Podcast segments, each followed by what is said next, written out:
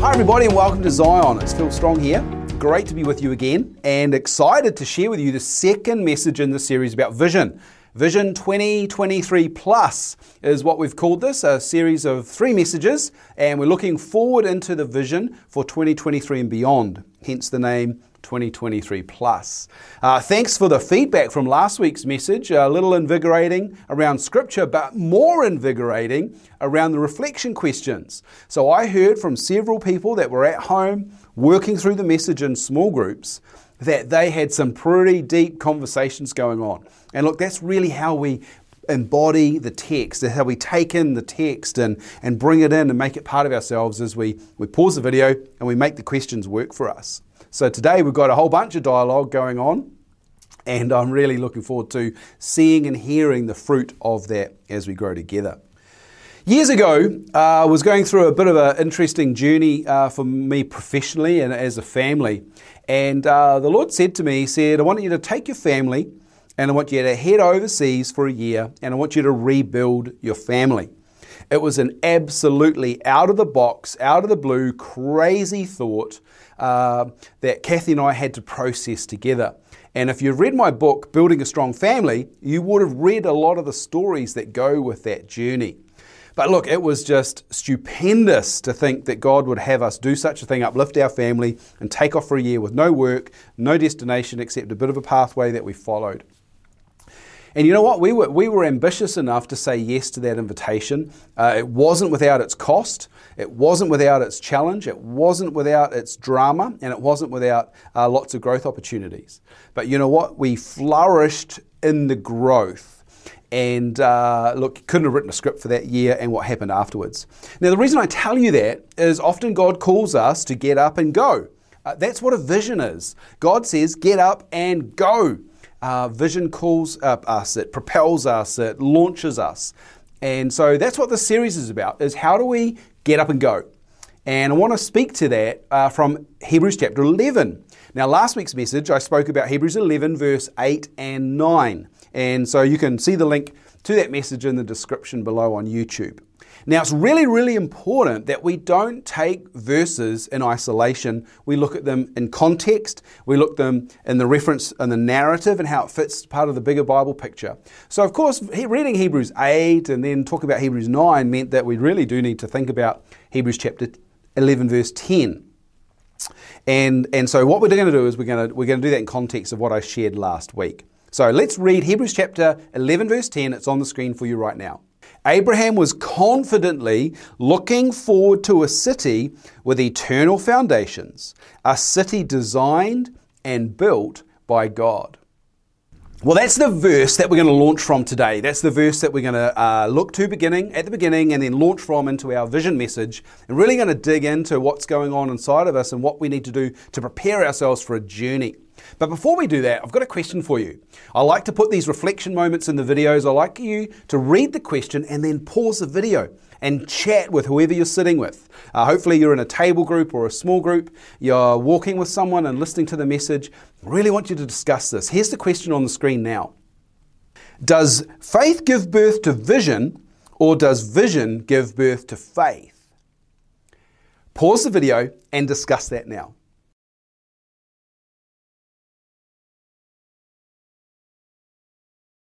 Hey, look, I think that question is, is a matter of chicken and egg, isn't it? Sometimes we need to have faith in order to trust God to, for Him to release a vision into us, a, a, an idea, a revelation, a challenge, a, a journey that we go on. And uh, I know that it certainly takes faith to receive that. Uh, vision. So uh, there's no real answer to that, but but sometimes I, I, like to ask these questions because we've got to position ourselves to receive from God. If we're going to position ourselves and say, God, I trust you, what would you like to say? Then we've got faith and trust in Him to believe for that. If we're then going to say, God, uh, I have a vision, I'm going to trust you to walk in it, uh, then we've really found ourselves in the right position. So, no right answer, no wrong answer, but it's a challenge in order that we might position ourselves as Abraham did. Now, I want to make a reflection on the story of Abraham. If you haven't yet gone and read that, then last week I said, look, have a look at Genesis chapter 11 Chapter 11 is all about the history and the lineage and the genealogy, but you get right to the end of chapter 11 and it talks about Abram and his father, Terah, and the journey they went on, and then what happened next. From Genesis chapter 12 onwards, you read this call of Abraham to go into a land that God would show him, and he went on that journey. Now, I've got some reflections I just want you to understand because we've got to think about this in the context of history. What does it mean for us? So let's look at this. Here's the first point Abraham's journey was very long, very dangerous, and very uncertain. Only about 400 miles, they reckon, but it was through uncharted territory. There was no maps, no freeway, no internet Nothing. He had to go, and it was dangerous. The second thing that we read here is that he was leaving his friends, his family, and his home. Everything that was known to him, he had to walk away from. His father's land, his inheritance, his brother, all of that gone. He had to walk into the unknown. The next thing that we see here on the screen is he was heading towards an unknown people. Now, we might think that's pretty okay these days, but in the history of Abraham, going into a foreign land as an alien, not having the confidence and the surety of protection of your family, was incredibly dangerous. He was not only going to a people he didn't know, he was going to a place where he had no right or power to claim land as his own. Now, this is crazy when you think about the promise God gave him. God said, Go, I'm going to give you a land. You can't see it, but you've got no right to possess it. Talk about faith. It's no wonder Abraham is in the hall of fame when it comes to the hall of faith. And finally, I want you to see this point. He had no means to possess the land. At this point, Abraham had no wealth. He had his family. He hadn't established himself. He was a traveling nomad living in a tent. How would he buy something? How would he possess it? Now, why have I got these five points here for you on the screen? I want you to think about your faith journey, all the comforts you've got, all the careful steps that you plan, all the surety you've got as a backup. And I want you to contrast that with how Abraham did it. Now, I'm challenged by that personally because often I like to dot the I's, cross the T's, have a strategy, and make sure there's a plan of resources along the way. God sometimes says, go on a journey. You're not going to know necessarily the fullness of it. And that creates uncertainty in us. And look, I just want to acknowledge uncertainty. Uh, we had a council meeting this week, Zion Council met, and they were really helpful to remind me that the season we're in is challenging, that the journey is unknown, and this creates uncertainty. So I really want to acknowledge that. And I want to say, look, this is the best way to journey is to have lots of conversations. So let's keep talking about Abraham. Let's keep talking about Zion and our journey. And let's understand that we can support each other as we travel the journey. Look on the screen here. We see that the first word that I've highlighted is confidently. Faith does bring confidence, but where does the confidence come from? And my favorite verse in reference to this comes from the beginning of Psalm 121. Where does my help come from? My eyes look up to the hills. My help comes from the Lord. Our confidence has to come from the Lord. And if you're one that likes reflection, you want to be thinking about where does my confidence come from? Does my confidence come from the plan I've got? Or does my confidence come from the call I've got? And there's a big difference. The second part of that verse I want you to look at on the screen here is he was looking forward. Abraham was looking forward. And one of the reference points that we've got for this that God said to us in an Acts Church conference a couple of years ago, remember back in the old days when we could gather in conferences?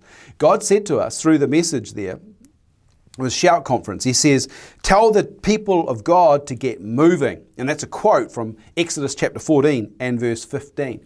God says, Move. God says, Go. God says, I'm sending you. It's a looking forward. Often, if we're comfortable in the place we're in, we become stagnant. And God says, Come on, it's time to go.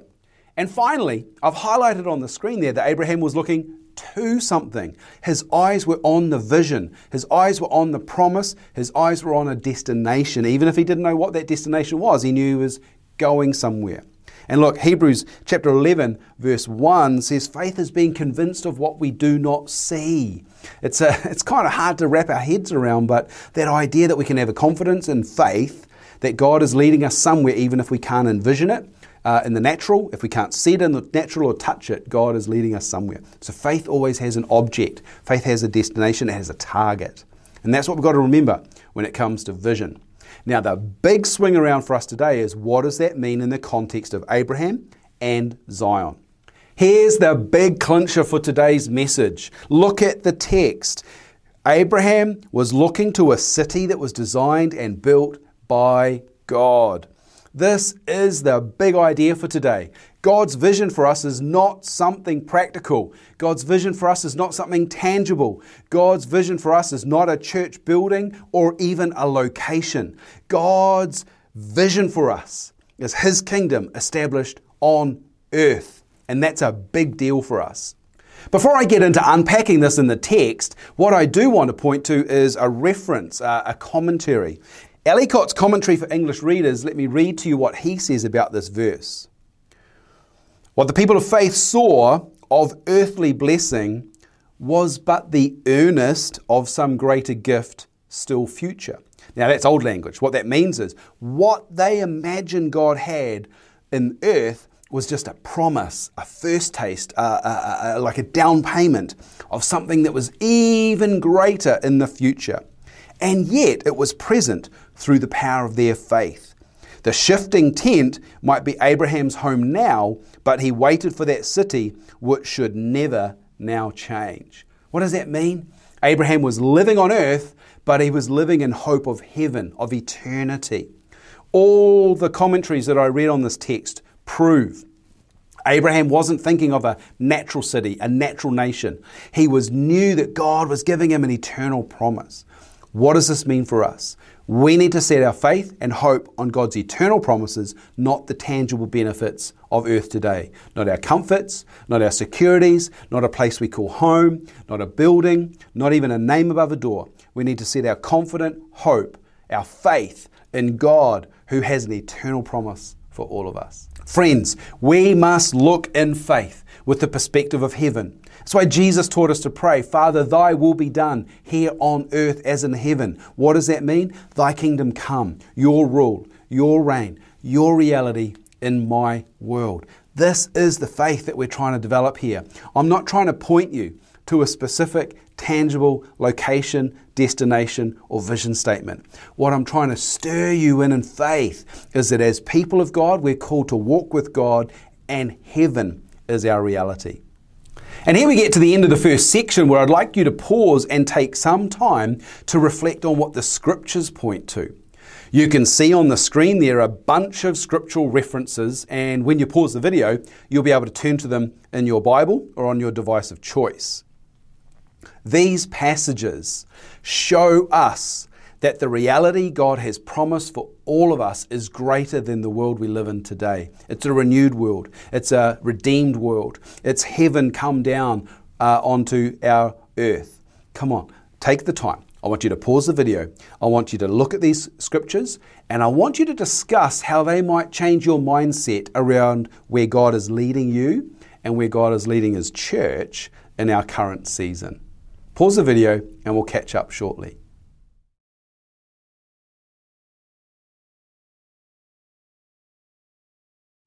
Well, some of those scriptures might have been challenging for you.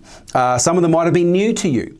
But what I'm trying to convey to you today is the vision, the call, the stirring that God brings in His people, is a stirring to set our sights on the realities of heaven.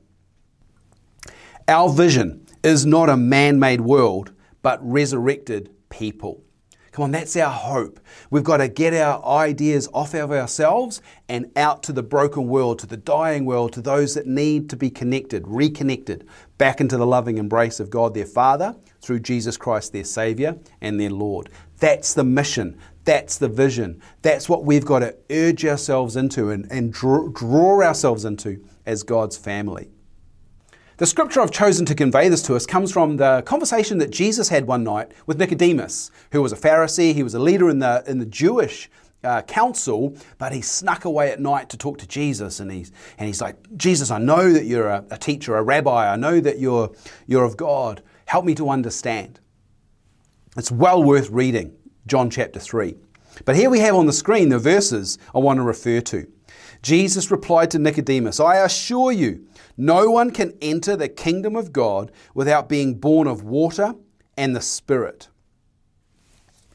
In this conversation, Nicodemus has got his mind blown because Jesus says you cannot enter the kingdom of heaven unless you've been born again. Now, for Nicodemus, this was a challenge because he wanted to be part of the kingdom. He was raised to believe that the Jewish people would be part of God's kingdom. And Jesus says, Well, you can't do that unless you're born again. And this just blew Nicodemus' mind. He's like, How can a man re enter his mother's womb in order to be born a second time? And Jesus has his answer. He says this I assure you, no one can enter the kingdom of God without being born of water and the Spirit. Humans can reproduce only human life, but the Holy Spirit gives birth to spiritual life. So don't be surprised when I say you must be born again. This is the big mission. This is the big vision. We must go and see a broken world find their Savior in Jesus Christ. The answer, what is our vision, is to see people born again of, of the water and the Spirit that Jesus talks about. This is also confirmed for us in the commission that Jesus gives us in Acts chapter 1. Let's have a look at that on the screen.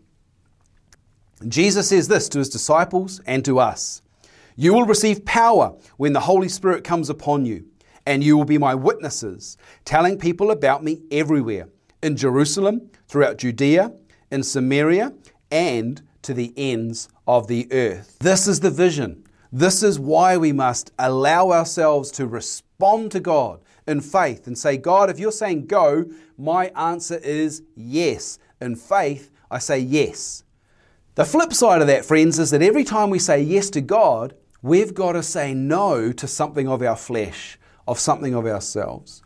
When Jesus calls us, we know that He requires a sacrifice. I've spent a bit of time reading some commentaries this week on the call of Abraham and what it means to go and seek a city with whose foundations are built by God. And here's what Matthew Henry says. I'd like to read this to you. We're often called to leave worldly connections, interests, and comforts. If heirs of Abraham's faith, we shall obey and go forth, though not knowing what may befall us. And we shall be found in the way of duty, looking for the performance of God's promises. The trial of Abraham's faith was that he simply and fully obeyed the call of God. Many who have a part in the promises do not soon receive the things promised.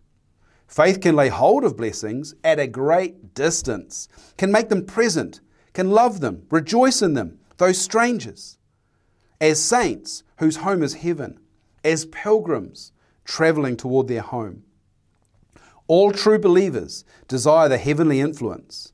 The stronger the faith is, the more fervent those desires will be. The best way to enjoy our comforts is to give them up to God. He will then again give them as shall be the best for us. Let us now look as far as our faith has caused like obedience, when we have been called to lesser acts of self denial or to make smaller sacrifices to our duty. Have we given up what was called for, fully believing that the Lord would make up all our losses and even bless us by the most afflicting dispensations? That's challenging. Matthew Henry is calling us to have the faith of Abraham and make the sacrifice that is necessary for the vision. Friends, I'd like you to pause the video now and I'd like to challenge you to think about what is it that I might need to sacrifice as part of the journey going forward. You might not even know what that journey means, but sometimes God asks you to make a sacrifice as an act of obedience and faith before you even know what the next step is. Pause the video now, and I'd like you to ask God, what sacrifice are you asking me to make?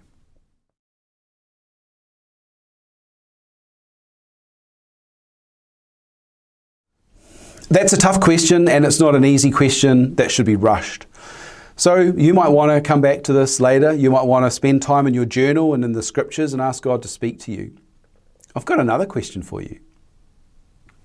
As we were praying for the church this week, we were led by God to Romans chapter 12 that says that we must not be conformed to the ways of the world, but be transformed by the renewing of our mind.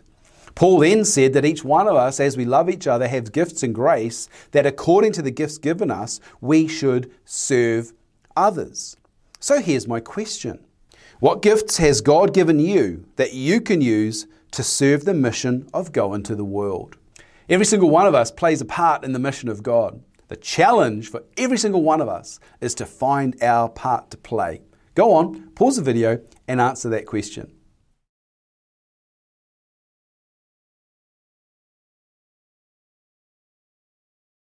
My final question for you is uh, a little challenging, and it comes from a conversation that I had during the week.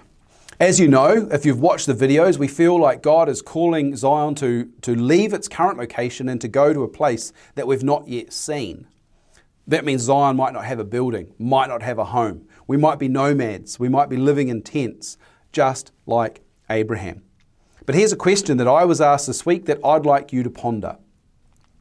How can people come to know Jesus when Zion no longer meets in this building? I want you to ponder that.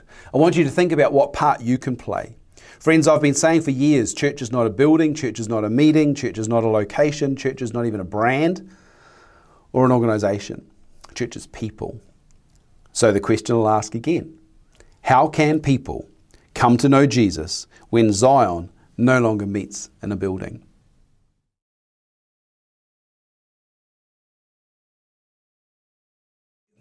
Hey, this is really, really challenging. And you might think it feels like a bit of smoke and mirrors, and look, he's not even telling us anything, he's just challenging us to go on a journey. And that's absolutely true.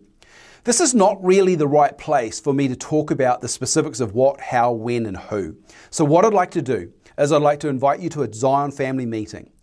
We're going to be meeting at church in the building on Monday, the 23rd of May at 7 p.m. And I'd really like you to come along if you can, to be in the building, to hear some of the stories, to hear what God's been saying to us further, and to see some of the practical steps. Because what I'd like to do is I'd like to do my very best that I can to shine light on the pathway of where we're going.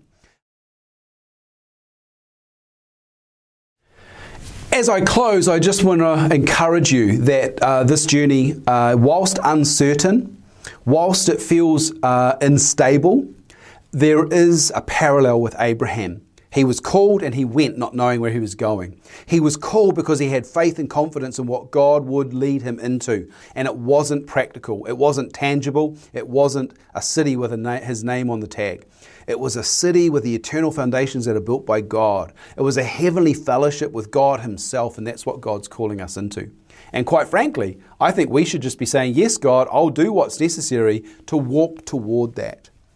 I'm inviting you to come on a journey with Zion. I'm not promising it will be easy and I'm not promising that I know all the steps, but I am excited that God is leading us out into a place that we don't yet know because there's a broken and lost world that need to find the love and the healing of Jesus Christ. And I believe God's calling his church out of a building into the community to help people find that message of love because friends, we are that message of love.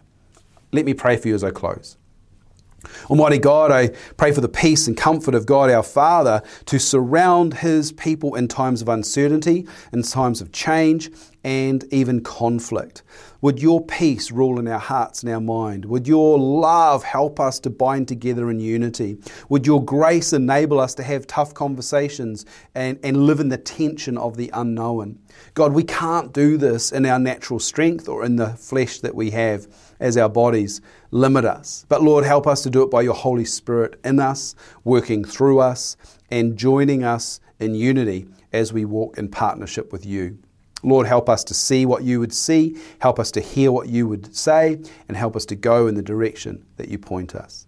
I pray God's peace and blessing on your people. In Jesus' name, amen.